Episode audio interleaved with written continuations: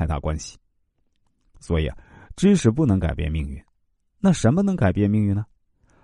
再问大家一个问题啊：如果让你三年不骑自行车，你会不会忘记？如果让你十年不骑自行车，你会不会忘记？很显然，对于会骑自行车的人呢，这辈子永远忘不了骑自行车的方法，因为那是一种能力。至此啊，明白一件事儿：知识不能改变命运，只有把知识啊变成长在身上的能力，才能改变命运。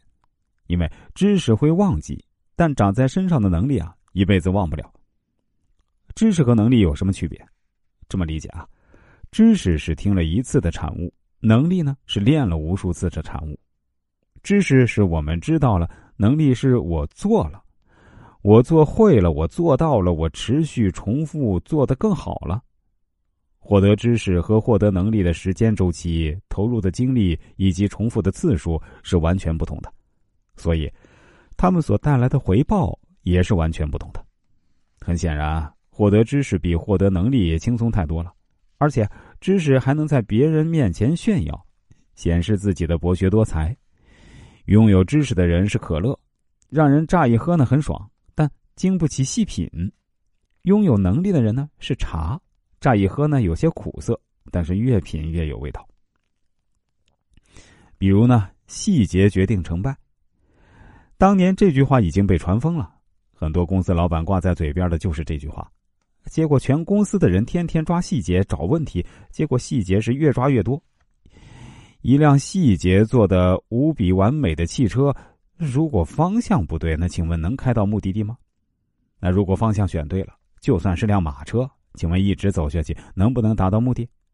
很显然，方向选对，细节无足轻重。方向选错呢，细节再好也没用。大多数人学的大多的道理呢，都是只教你做普通人的知识。无论是经营企业还是人生最重要的战略呢，都是纵观全局，找到关键节点，并且把这个节点做到一百二十分。比如呢，金钱是万恶之源，一个人追求自己的利益，都会被大众观念认为是小人；一个人学习创造财富的技能呢，就会被认为是阴暗。这都是观念束缚。穷人的世界信奉一句话：“金钱是万恶之源”，这是他们贫穷的原因。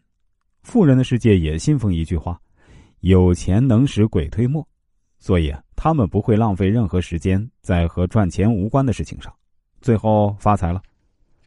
我没有让你一辈子只追逐名利，但在你没有名利前呢，你所有的目标就应该是追逐名利。所谓境界的修炼呢？就来自赚钱之后放下钱，拥有之后的不在乎，否则啊，都是贫穷的自我安慰。